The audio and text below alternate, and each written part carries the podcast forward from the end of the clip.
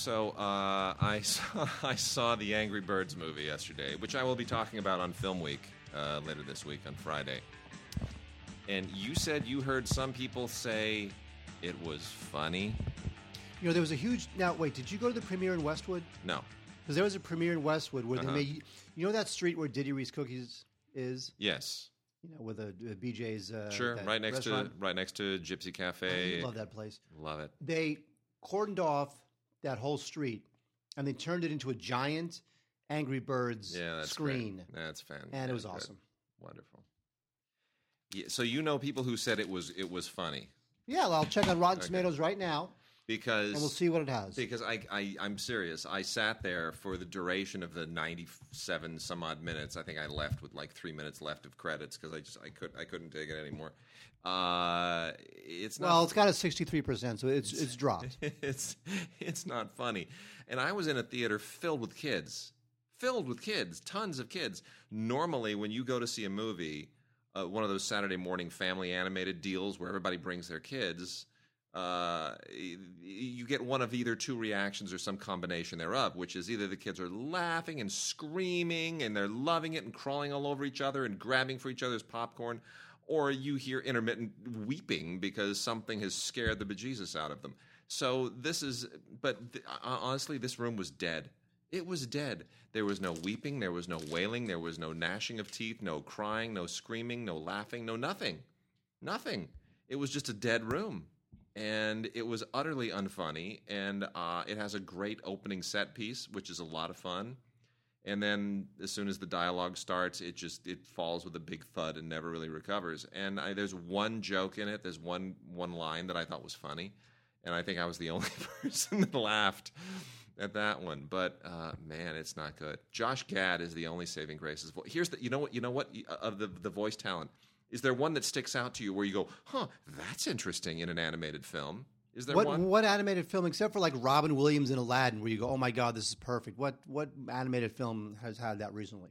Well, I'm not saying that. There's one name in the voice cast for Angry Birds that should make you go, "Huh, that's interesting." Uh, Peter Dinklage, No, that would that makes complete sense. He's actually quite good.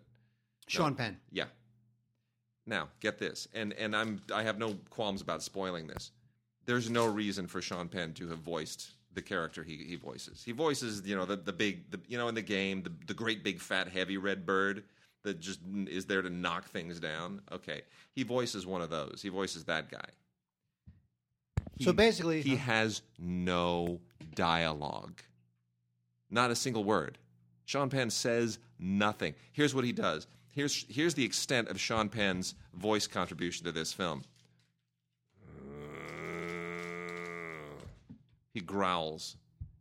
That's it. Well, that's like on The Simpsons when Maggie finally spoke in a flashback or something. It was Elizabeth Taylor, Yeah. but Maggie didn't actually say a word. I think she said "daddy." That was it.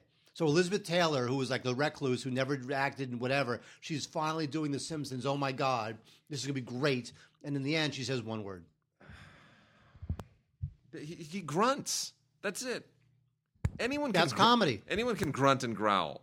So essentially, they paid Sean Penn, s- uh, one would presume, probably seven figures, to con- uh, purely just so they could market his name above the title or, or, or on the uh, on the on the billing block. That's crazy. Yes, because Sean Penn will get adults who normally would never see a film like Yeah. that to maybe consider it because it's got Sure. Sean Penn in it. There, there, yeah, I'm sure there's someone out there who's going to look at this and go, "Angry Birds, not really." Oh, Sean Penn, the two-time Academy Award winner. Well, maybe this movie is is not what I think. Or maybe maybe they'll- Maybe, there's some real thespian quality to those birds. no, or the adults will be less annoyed that they have to go. Yeah, I guess. Can we talk about movies? Yes, let's do it. So, um, have you seen anything that you've liked, by the way? Um, I've only seen Money Monster, Yeah, which you made me hate- very angry. Yeah, you hated it. But I am seeing The Nice Guys on Wednesday. I'm seeing it tomorrow morning. What? Mhm. Oh, because is that is that because the um, Well, that's Was that just the email that I forwarded yeah, you? yeah, yeah, yeah. You you alerted me to it, and so I uh, I contacted the people at Warner's, and I said I want to come Monday morning. Okay, we'll put you on the list. So I'm going to go out to Warner Brothers at a horrible hour of the morning, and uh, No, no, no. That, that ti- at that time of the morning. When, when is it? It's at eleven. At that time of the morning, there'll be no traffic. Well- not going north. Okay, it's like this. So it's at eleven. Um, it takes about it, it, it once you get to the par- well. It, okay, so it's at eleven. It takes at least uh, ten minutes to walk from the parking structure to screening room four. So get, make it 15 minutes if you want to get there a little bit early, you know, pass through security and the whole thing. And then it could take upwards of 10, you know, around 10 minutes to find a parking spot in that gigantic structure that's across the street. So you got to give yourself at least 25 minutes uh, before. So I got to get to the structure around 10:30, let's say, to be safe. And uh, that means I got to leave at about 9:30. So that means 9:30 a.m. traffic on the way to Burbank is going to be hell. It'll be fine. It, it won't be. I, it'll for suck. years, I lived in Santa Monica and worked in Burbank, and it was fine. All right. So Talk about movies. talking about movies. Uh, you know what? Here, Mark, this is. I saved this so that you could see. Uh, here we go. I have I have um, restored everything to its original swag condition because I want you to experience what I experienced. What is this, Mark? What is this? Have Well, we ever received a DVD in that condition, a Blu-ray in that condition? What is it? Well, it's an evidence bag, Oh, it's an evidence bag. and it says, uh, "Do not use this bag for any evidence that was that has wet, damp body fluids on it." Oh, To seal the bag, peel off release liner, then seal bag by pressing down on glue line. all right, do it. so it's an actual evidence bag. It's an actual evidence bag, so there's some police activity going on here. Wait. It's an you- evidence. Oh, you, you you never opened it. No, no, no, no. I sealed it up again. Come on, here, here. Open it up. Open it up. Well, just tear it open. Tear it open. Do whatever you got to do. There you go. Okay. Wait, how'd you how'd you reseal this? Uh, with great difficulty. Who's So, doing this? How'd you wait, stop that? Seriously? Wait, was this, is it, how did you? You didn't open this up and reseal did. it, did you? Yeah, How did well, you do that? yeah, I'll- this I'll- will never be seen again because it's. okay. What. DVD could this be? What Blu-ray could this be? It's Dirty Grandpa. it's the worst movie ever made. got all sorts of stuff in it. It's got, And all uh, the- it has a Trustex condom in it. Oh, my It's got a um, it's got a it's got a bottle of pills. Dirty Grandpa's unrated Dick's Little Helpers performance enhancers, 50 milligrams, 100 tablets. I'm sure these are Tic Tacs or something. the worst. That's that. It's got a bra. Mm-hmm. I guess some sort of like you know spring break college Yeah. girls bra. Yeah. And it's got the uh, Blu-ray of uh, Dirty Grandpa. So there's a there's a tremendous amount, not a huge amount, obviously, but there's a certain amount of expense and effort that went into dressing this thing up, as it were, just so that someone in our position could get the thrill of opening us up and going, "Oh, dirty grandpa!" Well, they threw us a bra and a condom and some fake pills in an evidence bag. I can't possibly say anything bad about it now Yes, with all that wonderful swag. No, yes, I can. This film's terrible. Um, this is the this is this is appallingly horrible. Now, um, the reason that this is so upsetting to me in particular is not just because the movie is terrible, which it is, but Zac Efron being in it. I also have to review Neighbors Two on Friday. I heard that's not bad. Really? Yeah. Because the first is just dreadful. I know. I heard it's not bad. The first is hor- In horrendous. fact, because I'm in a, uh, a I'm Rotten hoping- state of mind. Let's see. because you know the, the the difference here it's the same team except that uh, Zach and and uh, Evan Goldberg went and uh, actually were involved in writing the script this time. They just produced last time and obviously you know uh, acted. But the uh, I, I, boy, well, anyway. Uh, so Dirty Grandpa unrated. Oh well, that certainly makes it better. Uh, this thing also has a gag reel, which is not funny. Here's the deal, basically. So Zac Efron is a just a just a nice young guy getting ready to get married and have a nice career and and really just become a straight laced office type guy. And then his grandpa, who has just lost his wife, decides that now he's he's a single guy again and he wants to go uh, down and have a wild hootin' weekend in uh, Fort Lauderdale, spring break, and just have at it. Now, and so of course, the whole idea, as you might imagine, is Grandpa isn't really down there to loosen up. He's down there to loosen up his grandson, Zac Efron, who he thinks is about to make a horrible mistake by marrying the wrong woman and da da da da da, da and all this stuff. So but this winds up going into bad Santa territory, and not in a good way. And that's what's so sad is because the guy that wrote this has now been hired to write Bad Santa 2. and that's not good. This is this goes so far beyond like enjoyable bad taste. It's just nasty and it's gross and it's unfunny and it really uh, it, it's it's like Robert De Niro just said, okay, I uh, now what am I going to do with my reputation? I know. Why don't I just like wad it up and throw it in the gutter? Yeah, it's destroyed. It's destroyed. the- the- he he must have no sense of self awareness. No sense of. But here's the thing. Here's the thing. Is it so destroyed that it cannot be restored by a fifty million dollar bidding war at the Cannes Film Festival Oh, for the Irishman.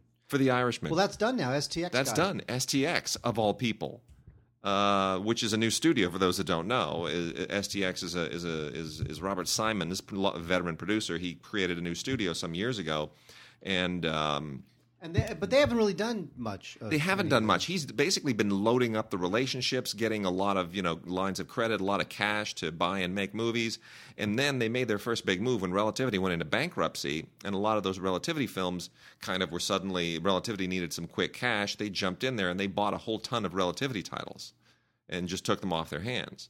So they have something of a slate now. They released like two movies, and they haven't done really, really terribly well. But but you know, The Irishman could be. I mean, look, if that thing can win Best Picture, suddenly you're a Best Picture winning company.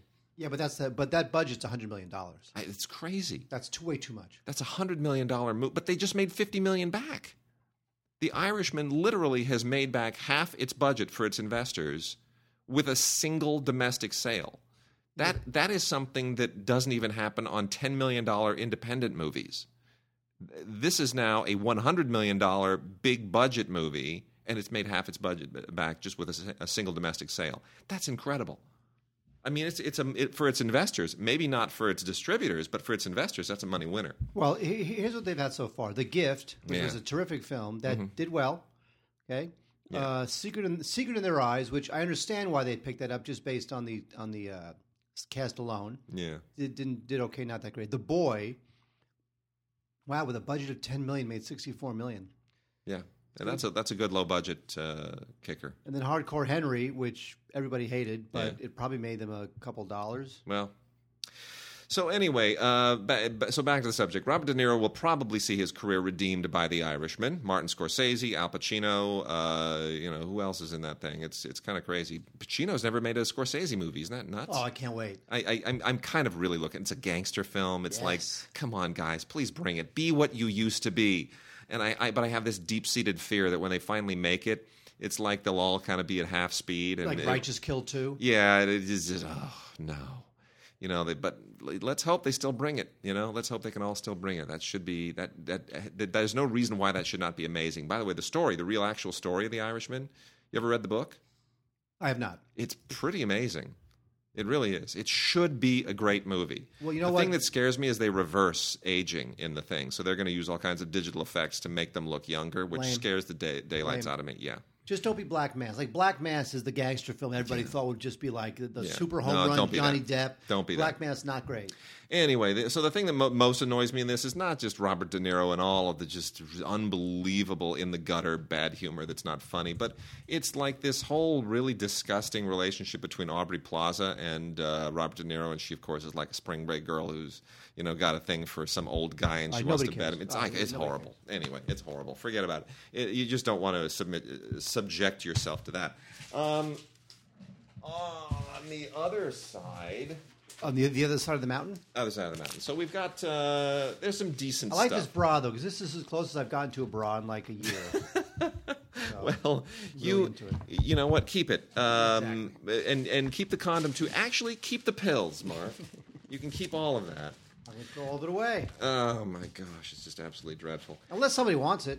Maybe, maybe one of our, our, our listeners wants it. I'll yeah, tell you I'm what. sure they do. It doesn't even have the logo on it or anything like that. It's just if you want a uh, if, if you appalling. if you want a bottle of pills that says "Dirty Grandpa" on it, well, uh, I'll send it out. Wade, you Yeah. have to pay for it. I'll send it out. That's myself. fine. How should we do this? We should don't know. say it's, Do whatever it's you just need a to bo- do. it's just a, a prescription bottle of green pills Sure. that says "Dirty Grandpa" unrated on it. Yeah, that's the, right. the fifth person to email us at gods at digigods.com with the uh, subject line "Dirty Grandpa Pills." Yeah, that's good. Mark Hayes will personally yeah. put All these right. pills in an envelope and send them to you. Yeah. Okay, right? So hang on. No, wait. The fifth person weighs so against this, but I'll pay for it. That's fine. The fifth, I'm just making this up right now. Sure. The fifth person to email us with the uh, uh, uh, subject line "Dirty Grandpa." What did I say? Dirty Grandpa's pills. Fifth person to email us gods at digigods.com. Subject line: Dirty Grandpa's pills will get this prescription bottle of probably green Tic Tacs. sure. And don't forget to include your address for Christ's sake. I no one's gonna want it. Huh? no one's gonna want it. Well, that's because we didn't like announce it or promote it or Uh, anything. Just- I just came up with it. We have a still- vox. We have a vox box today, by the way. yes, we do. Not yet. Oh. I'm, no, I'm, I'm keeping this dirty grandpa thing. I'm just I'm saying fifth Yeah. person, dirty grandpa's pills in the subject line. If you do not leave your address, you are disqualified. Fifth person, I will send that to you. Yeah. All right. So. Um, Why do you hate that so much? I just it's whatever. So okay, so here's a good little here's a good little movie I want people to check out is uh, Jack of the Red Hearts. Uh, because it has not just the lovely Famke Janssen in it, who has done next to nothing since they knocked her out of the X Men series. It's because she's like 50 years old and she's still trying to be hot. And, and uh, You know, and she's, she's- a beautiful woman. Just don't try to just act your age. I saw her walking down the street once in Paris. Did I ever mention that? It's the weirdest thing when you're. I mean, it's wonderful to be in Paris, but then suddenly you go, "That was Famke Janssen." Just walk right past it. You know, she's been there many, many more times. A lot more times than I have, that's for sure. I'm sure.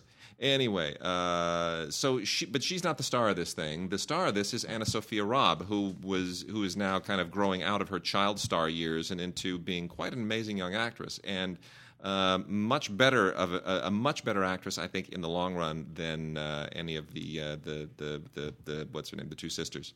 Olsen sisters? No, no, no, no, no. The the the with it, uh, the with the with the Sisters? Yeah, from uh, the the. I don't know. Give me Sure. some- That. Oh gosh. The what? Don't stop the recording. No, I'm not going to. Why am I drawing such a blank on the uh, two sisters? Uh, the uh, with the funny names. You know what Mia I'm talking about? Wasikowska. No, the Star oh, my brain is totally frying from the, Name uh, one movie they've been in. the Sofia Coppola film. Sofia Coppola film. Oh, This is a moment, folks. this is a moment. No, the, the, oh, this is Sofia, horrible. don't stop the recording. I'm not going so wait, to. So it's the even I am nowhere? Jack. The, the, no, yes, nowhere, Nowhere. Okay.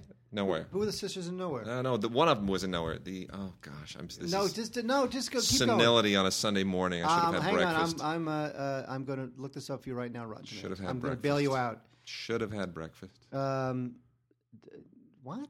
Should have had breakfast. talking My about? brain's not working this morning. Th- There, there were Listeners are nowhere s- the, the the Coppola film. Yes.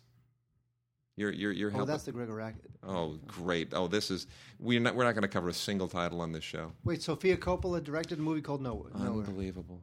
Sofia, God damn it, learn how to type. Sofia. Unless it's somewhere. What was? It? Oh, I think it was somewhere. Somewhere. There it is. You fed me nowhere, and I ate. That was all I had for breakfast. We're Bad information from Mark fed to me across the table. Terrible. Oh, Elle Fanning. Elle Fanning, the Fanning sisters. I haven't Thank thought you. about the Fanning oh sisters in a couple of years. I don't know what they were doing. Well, anyway, th- they're good, you know, both of them. But anyway, An- we just can't remember their name, but they're fantastic.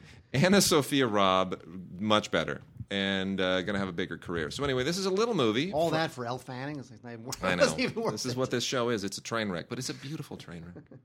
so anyway, uh, Anna Sophia Robb, uh, really, really good in this. Plays, you know, she kind of toughs it up, plays a runaway. And uh, there's an interest. It becomes uh, a, kind of a, a cool character drama, and um, dealing with autism and family and you know belonging and all of these interesting little um, all these interesting little things you know when when people fall into circumstances they didn't plan for and how do you take negative circumstances and turn them into something positive and that's what's really that's what's really compelling about this it's very heartfelt it's really nicely put together jack of the red hearts directed by Janet Grillo, who does a really, really fine job. Uh, most importantly, handles her actors really, really well. So uh, I think this is a nice little discovery.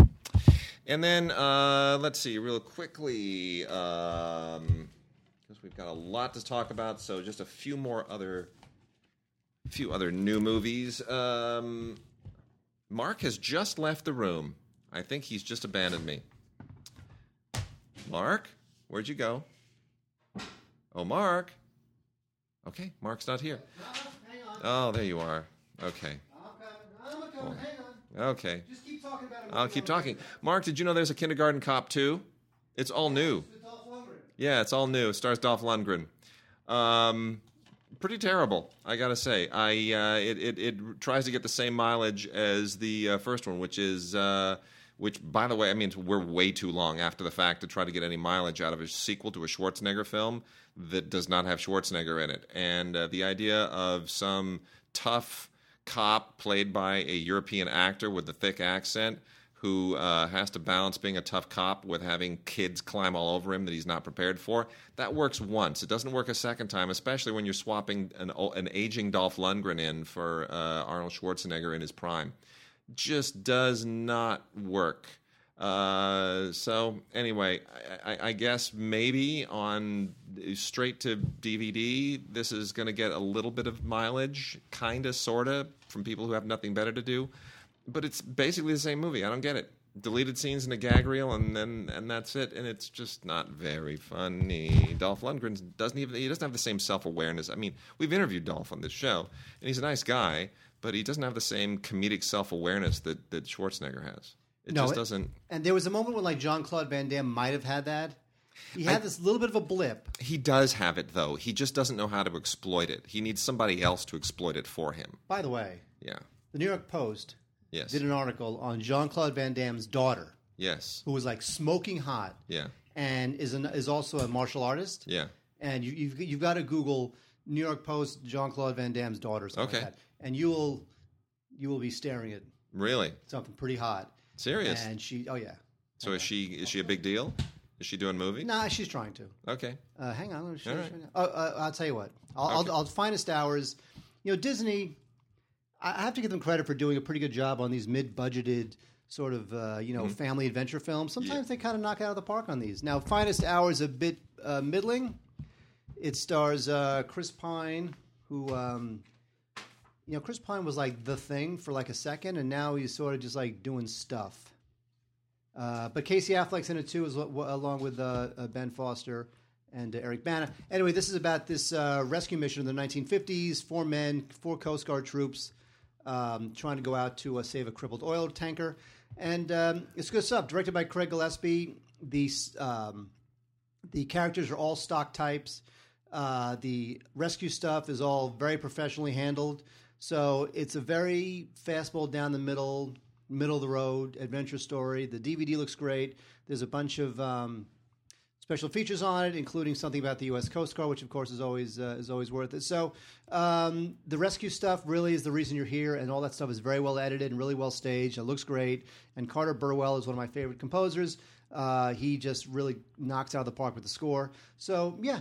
Finest hours. If it's Saturday night, you got nothing going on. I guess you can do worse than um, you know the, than the completely acceptably average finest hours. Okay, so dementia. Hey, what, what, what was I going to tell you? I don't know. You're going to say something about uh, Chris Pine.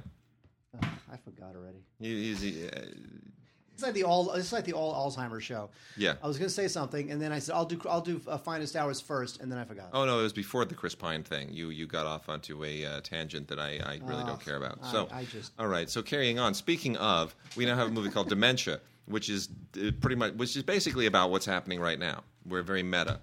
So dementia is. Um, uh, dementia. I guess the best way to describe this is like this is a cross between Misery and the uh, what's the Takashi Miike film with the uh, the woman who uh, tortures the guy just uh, with the, oh, audition. Audition, right. So this is like a cross between Misery and Audition. And uh, you basically have a guy who's a war hero, and uh, he's having Vietnam flashbacks and whatnot, and he has then he has a stroke. And on top of that, he's de- he he has dementia. So there's stroke and dementia. I'm not, I guess, the stroke from dementia. So the in any case, he winds up being uh, put in the care of a full time nurse who is horrendous. She is an absolute straight up psychotic, and that's uh, that's the movie. There you go. So uh, you know the whole Vietnam flashback thing. I don't know if they, they really needed to go there. I, I guess it, it adds a little something. But anyway, is the film effective? Yeah, I guess it's effective in the same way that Misery and Audition were already effective, but uh, it's not really anything new. Uh, that's on Blu ray from IFC, directed by Mike Testin. Never heard of before. Um, it's competently done. Can't say that I actually think that much of the script, which is written by Meredith Berg, but there you go. If you you know if that sounds like something you want to you know have for a nice Saturday evening sipping tea, by by all means, go for it.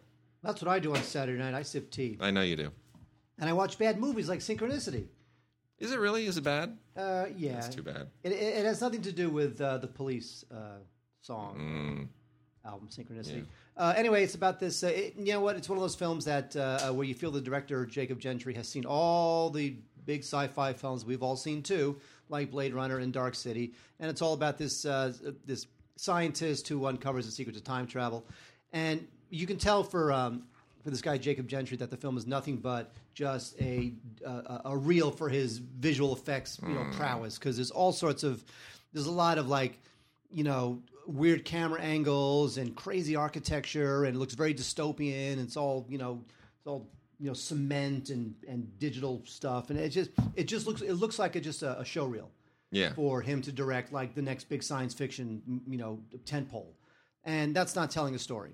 So, you know, it, it, and thing too is that when you, uh, it doesn't even look that great. It looks better on Blu-ray than it did on the big screen, where it got a very brief release. But um, and the Blu-rays from Magnet. But ultimately, this thing looks fine because that's the only purpose it has for the director is to look fine. But the story itself is uh, not great. Ah, that's too bad.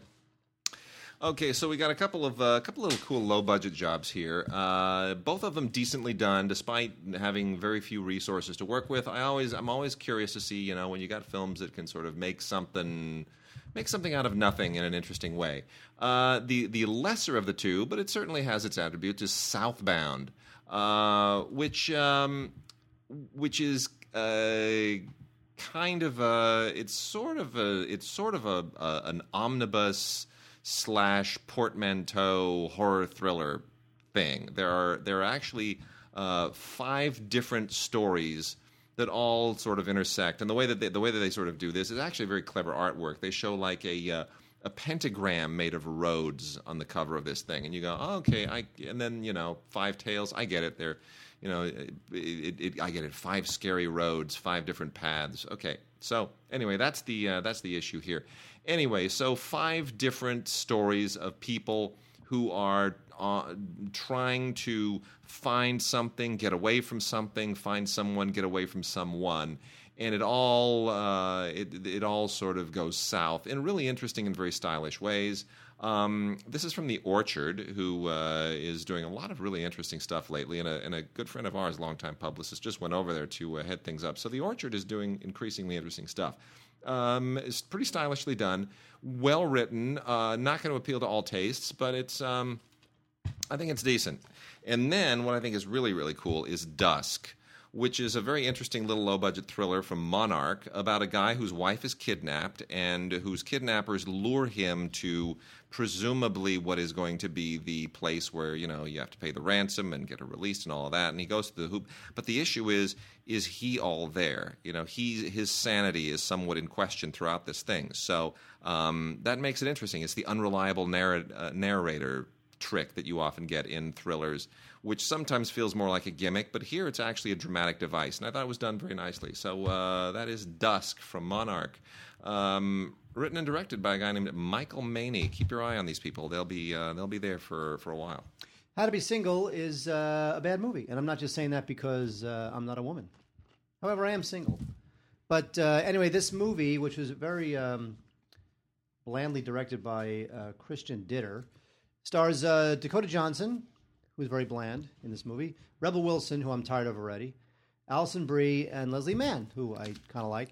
And it's all about these uh, women living in New York, and uh, they're trying not to be single. You know, one's the alcohol, the workaholic uh, doctor, and the, the, the thing is, is that This should have been funny. well, It should have been with those people with that it's, that it's cast. sort of this, it's true, but it's sort of this awkward hybrid between romantic comedy and you know, oh my god, R-rated girls just want to have fun and make penis jokes, kind of a you know, comedy. Dirty Grandpa. They should have all met Dirty Grandpa. We should have hooked Dirty Grandpa up with them and then not made either movie. And Rebel Wilson to me, I just she she just says to me, I'm gonna say I'm gonna go there, I'm gonna go there, and you love me for it because I go there. And I'm like, you know what? Just you know, you, you you know where you can go. You can go back to Australia and go do TV because I just don't really care anymore. You're she really has. She really does only have one gear, doesn't she? yeah, the I'm gonna go there gear. Yeah, that's it. and that's why you love me because I go Yeah. there. yeah. Anyway, these uh, anyway, it's just it's just not good. Oh, it's too bad. That's A couple really featurettes that got deleted. The gag reel's funny because you know it's funny. Dakota Johnson, though, I, I, I like her a lot. I, I think she might be limited in terms of range, but I, I do like her. She's turning out to be a much more interesting actress than Really? I ever. Yeah, You think? I, Kind of I, bland. Now, now that well- might be the director here because the director doesn't really bring much. I, I, I, I say that only not because she's done some amazing She was work. very good, and she was the only good thing about Fifty Shades of Grey, which is a terrible movie, but she was like a breakout. well, this it. is what I'm saying. I to look at her and to think, okay, you know, you got famous parentage and yada yada yada. Oh, there's something there. Yeah, you know, and, and famous grandparentage and whatever. You, you, you, you know, you think, okay, fine. You know, you're sort of uh, coasting, but then you realize, no, she's got some chops. Like there is something there. So I, I am curious to see where her career goes because I do think there's more there than meets the eye. I think think she might some- wind up doing like some European Best Picture nominee or something like that. Something where Totally. she becomes like you know, like Rachel Weisz or, uh, Or Kristen, Kristen- Scott Kristen- Thomas or no, no, the other one, Kristen, uh, Yeah. not Kristen Stewart. Kristen Stewart. Kristen Stewart. Yeah. She does those. Maybe she could do those sorts of films. Kristen Stewart, I mean, who would have expected her after all this Twilight nonsense and getting raked over the coals for just being a horrible actress? And suddenly she goes and she does a French film and wins, like, you know. The only the- American actress to win the César. to, to win the César for Okay. Best Actress. It's Have just you- bizarre. Have you seen the trailer for Billy Lynn's Long Halftime Walk? yes. I'm I, I'm really into it. Are you? I am. Really? I feel like it's such an interesting. The, the story reminded me of a Clint Eastwood film that was totally. Do you remember when Clint Eastwood came out with came out with two films at the same Flags time? Flags of Their Flags Fathers, and Letters from Iwo Jima. Yeah. Right. I liked Flags of Our Fathers more than most people because didn't. I liked the idea of how the media was trying to manipulate our feelings towards the war. I- now, this movie, Billy Lynn's Halftime Walk, Long Halftime Walk, it's the same thing. I, I realize that, but the trailer is a sort of creatively. The tra- it, it looks like they're trying to make a work of art out of the trailer as opposed to something that's selling me a movie. And I will look at the trailer and I go, it's a nice trailer. It's interesting the cross cutting between the Super Bowl and the thing and the you know the the war and all. But I really don't. I'm not. I'm not feeling it. It's gonna be good. I'm not feeling it. be good. I know it should. It, it's it's bound to be good. It's Ang Lee. I I just. I'm just not feeling it. Really? Yeah, I'm not feeling right. it. Plus, it's a it's a it's a Academy aspect ratio. The trailer. It's very weird. Why would they do that? Uh, why do they do that? I don't Yeah. know. Maybe not- it takes it's not- place during. Uh, It's not widescreen. No. It's a very strange trailer. Well, you know what? Well, here's the thing. Ultimately, the film will be widescreen. That's like got nothing but it's Yeah, but Ang why- Lee. It's not going to have. Yeah, I know. Gonna It's have effects and craziness. It's an odd choice. Okay, and then lastly, on the new movie subject, we did review Joy. Uh, I guess a week or two weeks ago, whatever it was. We finally got our 4K Ultra HD of Joy, and uh, it doesn't make any difference.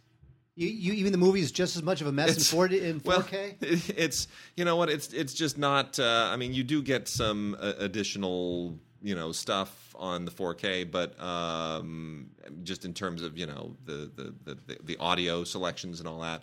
But it's um it's just I mean I still like the film I'm still one of the only people that likes it but it's not one of it's not one of those films that uh, you put in 4K and suddenly it just blows off the screen and you go oh my gosh it's just a it's night and day difference Uh, it's just, it's not that it's movie more like afternoon and dusk difference. there you go. That's what it is.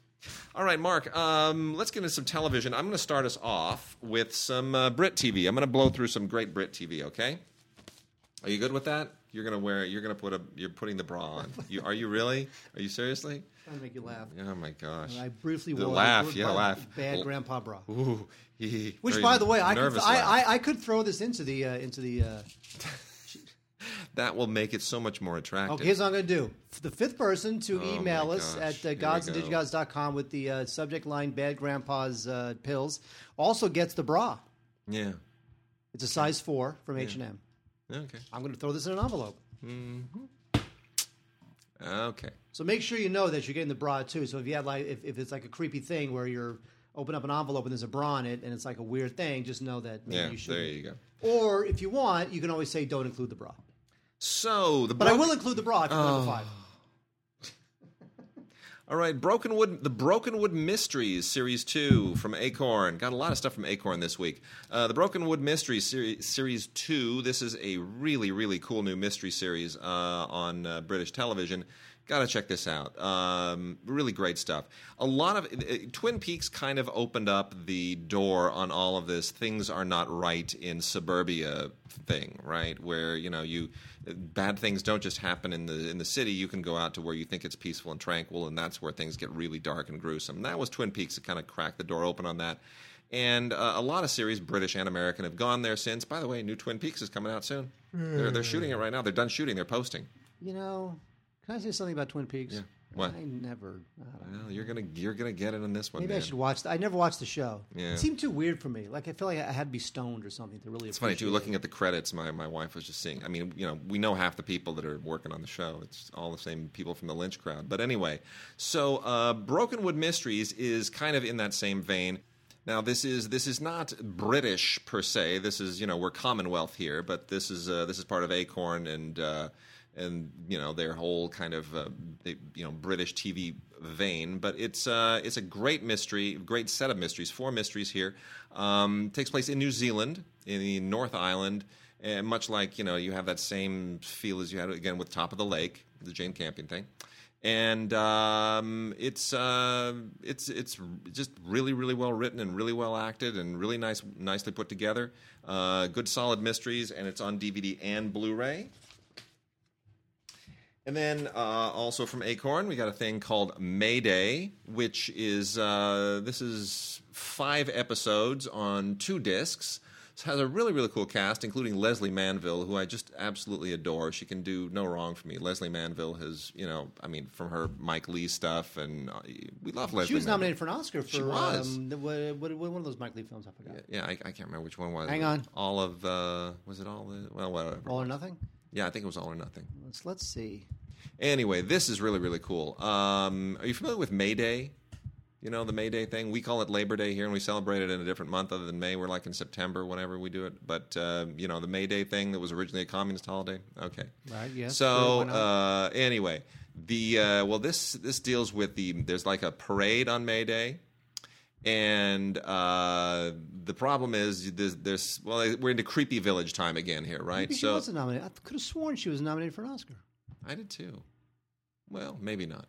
Hmm. This is this is our this is our dementia show. That's what it is. This is our dementia show. We're wrong on everything. So anyway, this is the blah, blah, blah, blah. No, so was uh, not nominated for an Oscar. Anyway, uh, you got a creepy village. It's May Day, and a teenage girl disappears. Uh, and uh, suddenly things get really, really dark. And uh, again, you know, it's that it, that really cool Twin Peaksy, top of the lakey, Brokenwood mystery weirdness out in the uh, in a place where you think that things should be right, and it gets really dark and weird and cool. And uh, I think it's awesome. I really do. So five episodes of Mayday definitely check that out. Um, here's another great show. Absolutely great show. Uh, 19-2, 19-2, season one. Uh, you know what I love I about like this? the guy on the right. He's like he's got his back to the camera, but he's, he's turned. To, he's like he's, he's looking at the person who's going to buy this, and he's thinking, um, "Don't bother me. What are you doing? Who are you looking at? Too tough, guy." That's terrible. It's it's really this is actually really really good. square jawed Christopher Reeve Superman looking guy. I know this is really good. So we're back into Commonwealth uh, territory here. This takes place in Montreal, and uh, it's Station 19.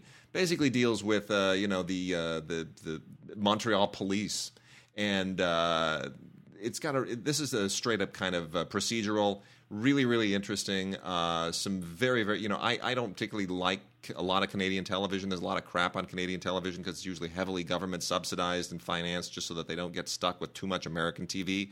So you get sort of a lot of space filler up there. But um, this is really, really good. It's intense. It's well written. Uh, it's it kind of captures you know the whole Quebec thing in a really interesting cultural way. So I uh, I would highly recommend season one of 19.2. And then uh, let's see, go through here real quickly, knock these last few out. We've got Dominion Creek. Uh, which is uh, also from Acorn. Uh, Dominion Creek takes place in 1897, and it's uh, basically a western. Um, fascinating, uh, kind of gritty western in the Deadwood vo- uh, Deadwood mold, um, dealing specifically with looking for gold in the Yukon. Really interesting. Uh, that's worth checking out.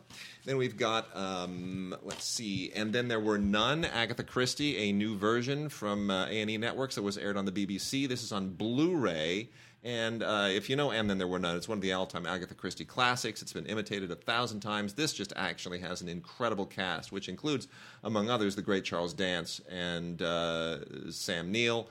Um, they are just absolutely superb in it, and uh, Miranda Richardson is is not quite as great as I would have wanted her to be, but she's she's also in it. It's just a great, it's just a really really first rate cast. So um, you can, there's no way that you can go wrong with them. There were none.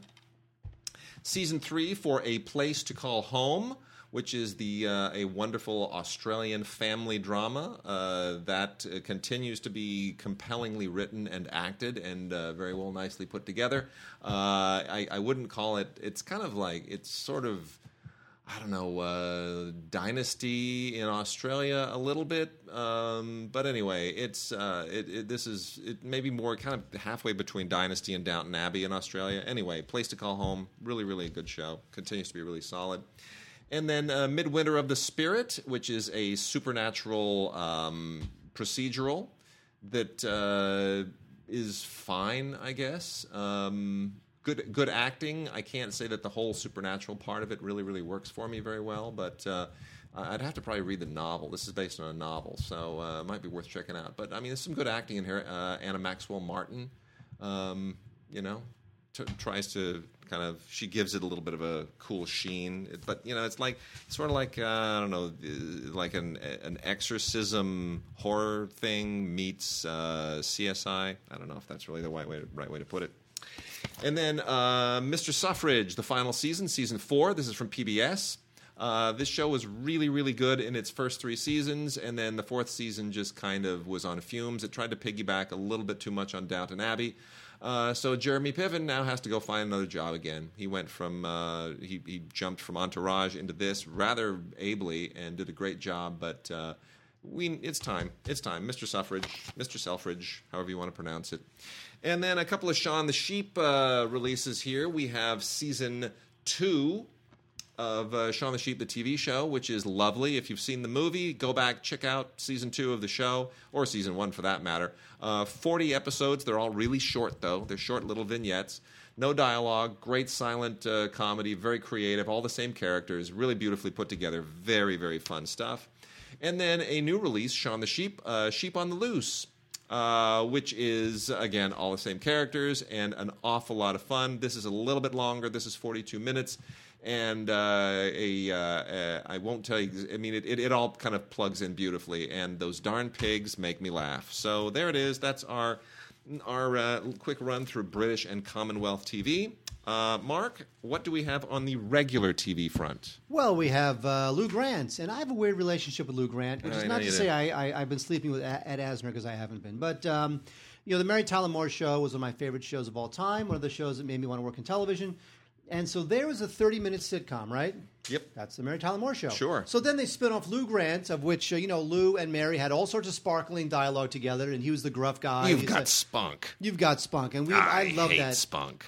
It was fantastic. And then so what? What do they do? They take a thirty-minute sitcom and spin Lou Grant off into a one-hour drama. They take a character who is effectively a grumpy, overwritten comedic uh, foil, and they turn him into a straight up, real, dramatic, journalistic titan. And they completely change the character. It's, I mean, he almost there's almost nothing in common except for the name and the job. Uh, He worked at a well. He worked at a newspaper, Yeah.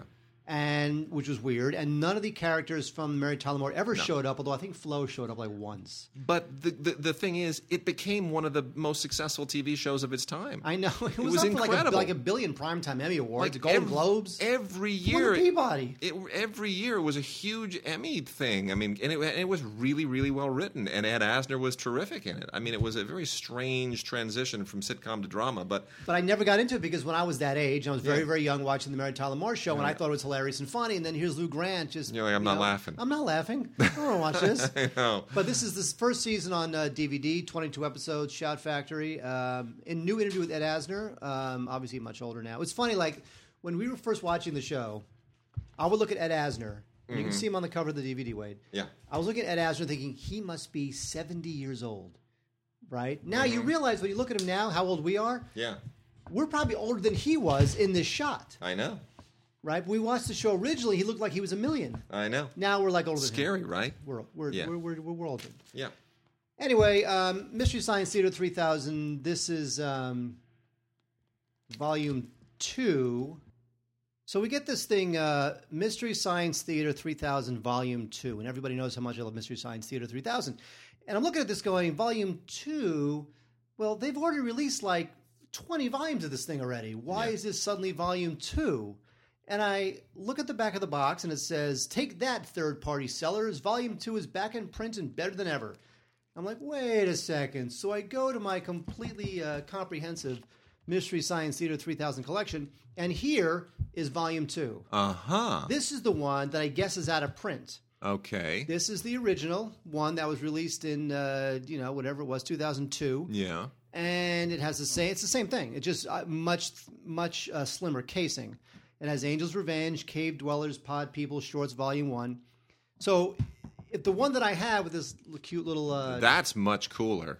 But the thing- got the whole little wheel and the packaging thing, and wow. and if this is out of print, I should keep this. Oh yeah, for sure. Instead of having this. Oh yeah. Oh yeah, because that's going to be valuable for collectors. Well, the only thing is that I I, I like I, I like watching them.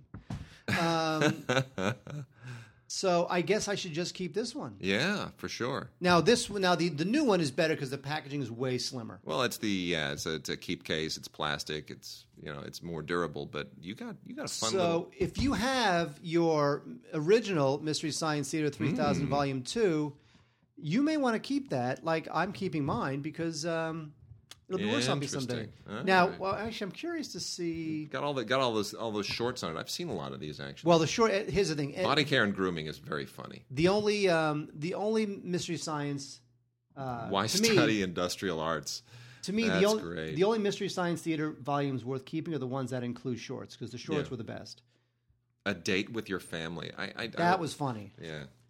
Anyway, so there you go, folks. So Mystery Science Volume 2. If you have the original packaging, which I do, uh, you might want to keep that. If you don't, then you should get this one because the packaging is slimmer, which is always better for the shelf. All right, so uh, got some uh, got some television to roll through. Classic TV. This is all really interesting stuff. So my friend Flicka. Which, oh my God! You, you ever see my friend Flicka? That, you know what? My friend, my friend Flicka was the punchline for so many jokes of that era. Because you know what I mean, like Bob, like Bob Hope. Anyway, yeah, it was like my friend Flicka. Like that, it's just terrible. Well, the movie My Friend Flicka was starred a very young Roddy McDowall, a little older than he was in uh, How Green Was My Valley, but it starred a very young Roddy McDowall, and it was lovely. It's a basically a boy and his horse movie. Uh, you know, Flicka, Flicka. Roddy McDowall had that voice his whole career. So what I had never realized was that this was actually a TV series. Oh, Now, yeah. I grew up on 60s television. Okay, so to me, every anything from the 50s that wasn't Leave It to Beaver or you know Ozzie and Harriet, I really that was all and I Love Lucy. That was kind of it. The a lot of the other stuff from the 50s I discovered later. So there are a lot of 50s TV shows that sort of just fell by the wayside that were not rerunning when I was growing up. And this is one of them. This one just completely vanished. And this is out from uh, Shout Factory, who mined it from 20th Century Fox. And uh, it only ran for a single season, 39 episodes. So this is the complete run of it. Uh, and they turned it into a, you know, obviously uh, you do not have Roddy McDowall here. You have Johnny Washbrook. But uh, it's essentially the same thing. It's a, you know, he's, he's a little kid and he lives with his parents and he's you know it takes place around about 1900 it's kind of sort of western kind of modern not quite a western not quite modern and he loves his horse and that's it and uh, 1956 to 57 is when it um, when it uh, it aired about a you know 13 14 years after the original film and um, it's fine it it's sort of I guess I like it better than Gentle Ben or um, uh, any of the other animal kid and animal shows. Uh, Flipper was the other one. You know, I mean, there were a lot of kid and animal shows at that time. So I guess I probably like this better just because I'm not really into bears and I don't really have a great affection for dolphins interacting with humans. Oh. I used but, to love dolphins I like horses. I like horses. They well, they, they shoot horses, don't they? Man, That was a movie. yeah. Uh, Wonder Years season five continues to be very Wonder Year-ish. These things, uh, you know, uh, keep getting put out now. Now that they've got the song rights issues all sorted out, so they released the whole thing obviously uh, a little over a year ago and that giant uh, uh, locker case, and now we're releasing the individual seasons and uh, really putting the emphasis on all the great songs. And uh, the songs are almost the at this point really the only reason to to go for this. So uh, a lot of great stuff on here. You know, the Archies and Frankie Avalon and. Uh, uh, Linda Ronstadt and Joni Mitchell and Muddy Waters. A lot of great stuff on here. Uh, fun show. Dates kind of poorly. I have to I have to be honest. Once you get around to like past one season of this thing, it starts to feel like it's kind of belaboring the point. But the st- the music and the integration of the music is still terrific. Uh, Carol Plus Two, the original Queens of Comedy. This is um, the a a, uh, a television special that included um, Carol Burnett and Lucille Ball and uh, a lot of people probably didn't even know that that happened, and it did in 1966, and it's actually really, really, really great. Um, it's a little weird seeing the two of them together because they represent kind of iconic comedy actresses from different eras, and their styles of comedy are not quite the same but they mesh rather nicely, and uh, they add to this some really wonderful extras, including the 1972 "Once Upon a Mattress," which was a TV movie that played uh, Car- that starred Carol, uh, Ken Berry, Jane White, Bernadette Peters, and Jack Gilford. And uh, then there's also a, uh, a little featurette that has Carol Burnett talking about Charwoman, which is uh, a character that she introduced on Carol and Company uh, in the 1960s. And uh, I got to tell you, man, it's kind of it's just like a weird piece of history because I, I, I, I guess I knew this had happened, but I was not thoroughly aware of it. But anyway, uh, Carol Burnett and um, Lucille Ball together in a great 1960s uh, TV special. And then, real quickly, um, we've got the Red Skelton Show, the best of the early years, 1955 to 58. Um, really raw stuff, but lots of fun characters. Red Skelton is the best. The little bits on here they they probably feel unsophisticated by modern standards, but uh, Red Skelton still one of the great all time classics on TV. Uh, the final season of Facts of Life. Uh, really, this this needed to kind of come to an end. So they they bring uh, that to an end. Now you have the complete series of Facts of Life is out there on uh, on DVD season nine, and then the Beverly Hillbillies gets its digitally remastered first season finally released, including the original extended pilot episode, uh, one of the all-time classic TV shows. This basically, you know, preceded Green Acres, which is Beverly Hillbillies turned inside out and uh, really great performances here. Fun stuff. Granny and Jed Clampett and Jethro cannot get enough of this stuff. This was this was like It's my time they came out with that. this What was my them so childhood. Let me see. Well, the first season's been out before, but they, it, it looked crappy. They remastered it. And then also there are a lot of Beverly Hillbillies shows, episodes that are not that are in the public domain. You know about this, right? I never liked the show, although Buddy Ebsen was funny. There are about six, seven, eight episodes that are in the public domain for some strange reason, and they have been released in really, really bad copies from bad videotape masters at least 50 or 60 times by these little bottom feeder distribution companies. But because the, the show is in the public domain doesn't mean the theme song is. So every single one of them throws some kind of generic hillbilly music over the original theme song so that you can get away with releasing it without having to get the license for it. It's kind of cheesy. So this is what you want to get. You definitely want to go with the Beverly Hillbillies, the official first season, digitally remastered uh, for the first time. Looks much better than it did previously. So uh, definitely check it out. And the, and the pilot is the pilot is really fascinating. No, no, no, no. Wait, wait, wait, wait. Yes, We have something very special to talk about. oh, it's the worst show. so, oh my gosh. Steven Bochco, this is probably before many of you were even born.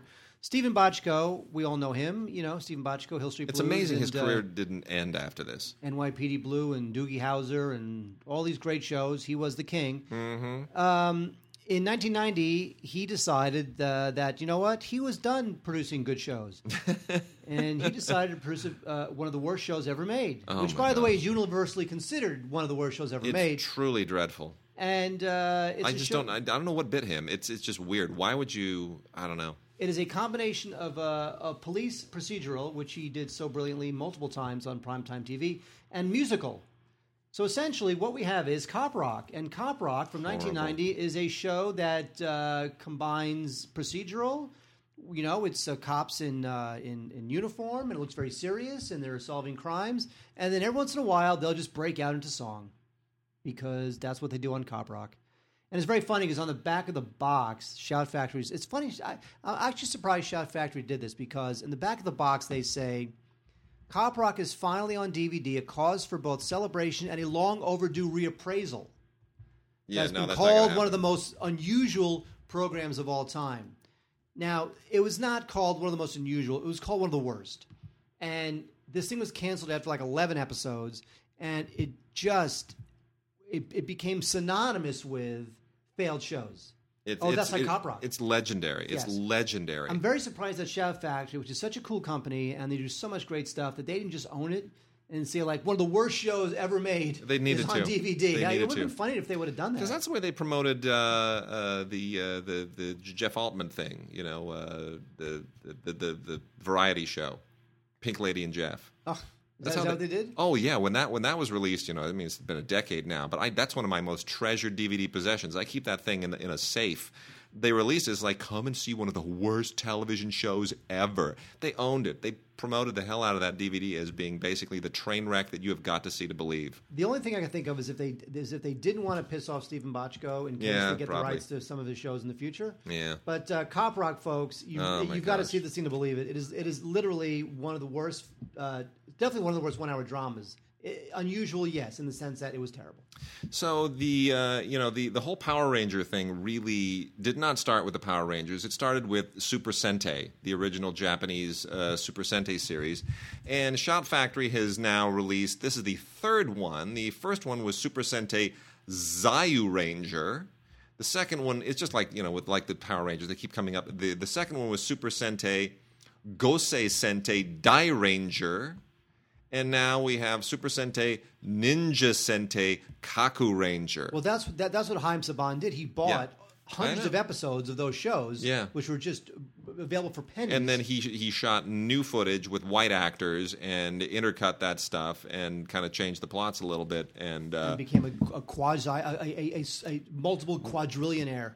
It's ridiculous. Well, anyway, this is the original, and this is, again the third one. This is uh, Ninja Sentai Kakuranger, Super Sentai, uh, and it's it's you know it's no less ridiculous as a Japanese series, but it feels a little more cohesive because it is the original series. This is the way this stuff was supposed to be. Uh, and you know it's all the same stuff, but you're not going to see anything new here. It's, it's just you know legend. The costumes are ridiculous, but unbelievably cool at the same time. It's like people dressing up as toys. I, I and the worst special effects ever. So anyway, uh, I'm not going to recommend this for everybody unless you have a real you know fetish for Japanese kitsch television, kitsch genre television. You'll you'll get a kick out of it. Uh, Wade, an interesting show that uh, probably slipped under a lot of radars is this WGN show called Outsiders. Yep. And Outsiders, which is an original show from uh, WGN, which is uh, bizarre. They've done a couple of original shows. Um, this one, it's funny. There was a documentary years ago called Off the Grid about these people who live completely untethered from society. They have little tent cities in the desert, and they have absolutely no need or me- need for uh, uh, local governments or state governments. They just live the way they want to live, and that's it.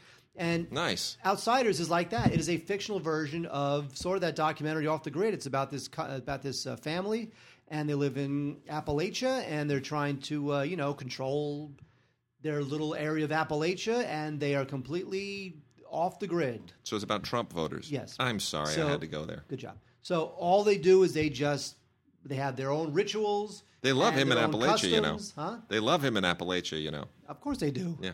I'm just saying. Come on. Um, and so I think I, I think this thing is pretty good. It's uh, there's definitely interesting uh, avenues to explore in a bunch of people who you know do whatever they want and are not uh, tethered to any sort of government control. And the good thing about it is that it stars David Morse. Nice. And uh, we always love David Morse. Love He's- David Morse. Yep, he's Can do no wrong. Yep, he was he's great always in the Will. Smith film. You know that Yeah, he was was he was the one guy that made you think how terrible that that that thing was. because it starts with him. He owns that movie. He really does. I mean, Will Smith is great, but uh, No, but you've got to believe. Yeah.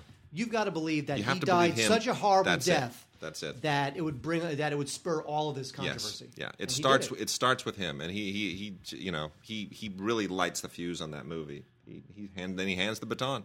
Anyway, The Outsiders, uh, Really a- a good. movie that kind of slipped under the uh, uh, a show that slipped under a lot of radars, but um, you know what kind of and plus, you know what? How bad could it be? Paul Giamatti is one of the producers. There you go. How bad could it be? Uh, and the Travel Detective season two with Peter Greenberg. This is a uh, one of those you know PBS uh, travel shows. It's actually really fun. I love travel shows. I don't know why. I used to watch the Travel Channel all the time. Haven't done so ever since I had a child because when you have a child, you don't travel very much and you don't want to really tempt yourself. But uh, uh, Peter Greenberg, who uh, you know is a, the travel editor for CBS News, really is just like he's not just a host. He's not just some guy that says, "Hey, now we're in Barbados. Isn't it pretty? Look at the women in bikinis and look at those nice beaches. I think I'm going to go have a mai tai." That's usually the way these travel shows go. No, he actually knows his stuff, and he.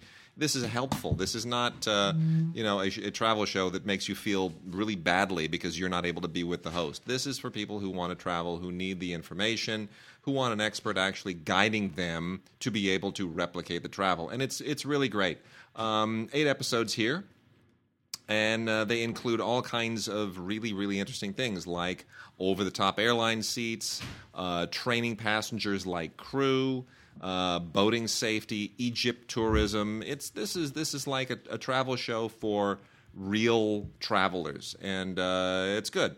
It's really, really good. And he goes into some interesting places and like out of the way, unusual gems to, to kind of go visit. It's really interesting. Good show. All right, Mark. Um, in the little bit of time that we have left, um, how about some foreign? Let's let's Foreign rock what? some Foreign some foreign films. Some foreign films here that we've uh, neglected for a few weeks. One in particular I want to talk about, uh, The Cut, which is by uh, Fatih Akin. We love Fatih Akin, don't we? We do, yep, We love yep. him.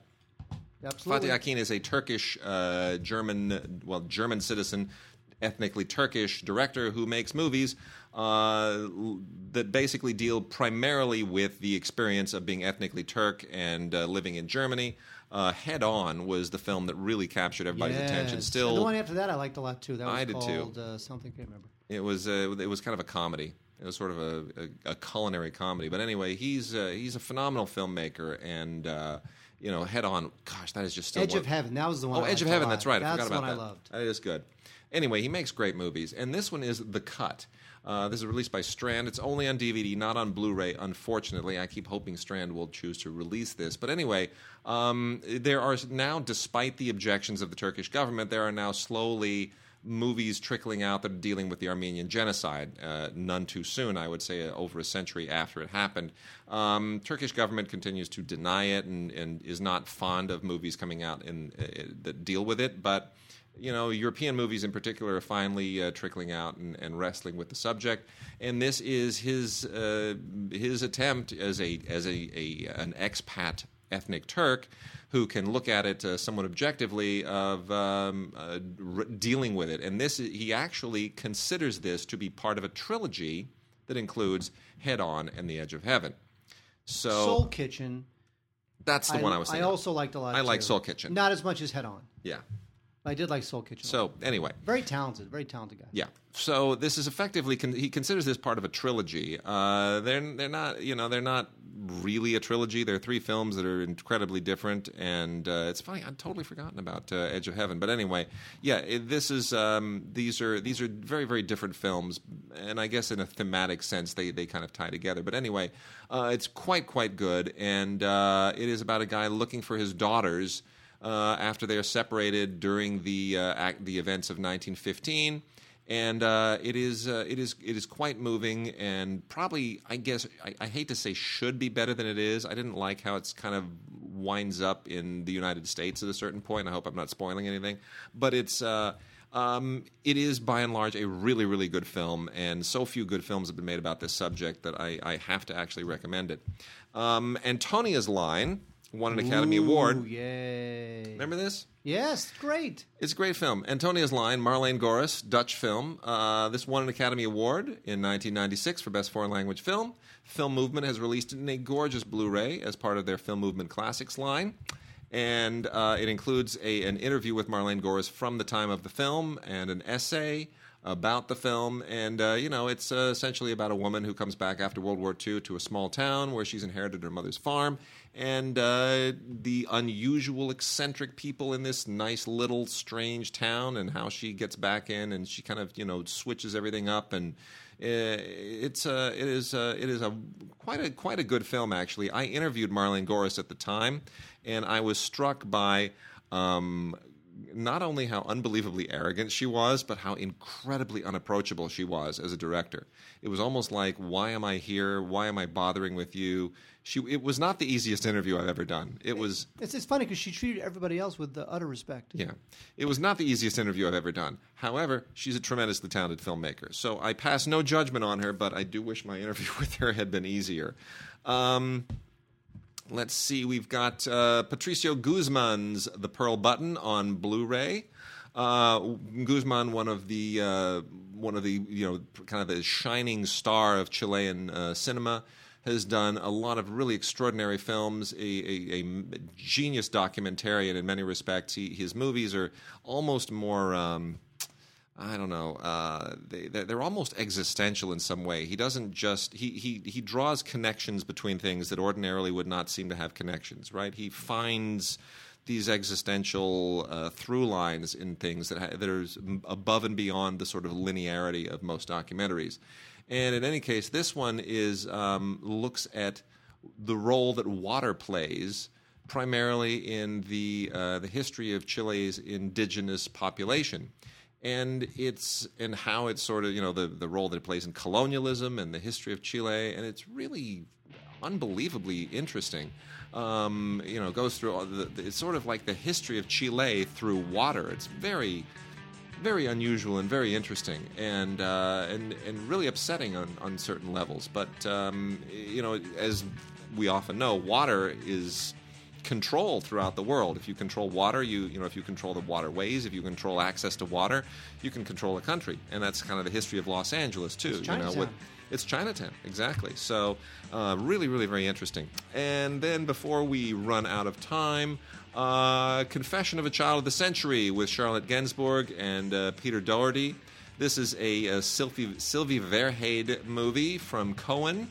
It is uh, on Blu-ray. It was it, at in the Un Certain Regard section, and um, it is based on a novel that most of you have probably never heard of. Although I think it's a bigger deal in uh, in France than it is here. Obviously, I don't think uh, uh Confessions of the Child of the Century uh, ever was really properly translated into English. So, in any case, um, it's worth checking out. It takes place in 1830, uh, and it's just one of those really, really dark um, depressing but interesting family dramas that deals with, I guess, very kind of uh, Alexander Dumas like, like Victor Hugo meets Alexander Dumas.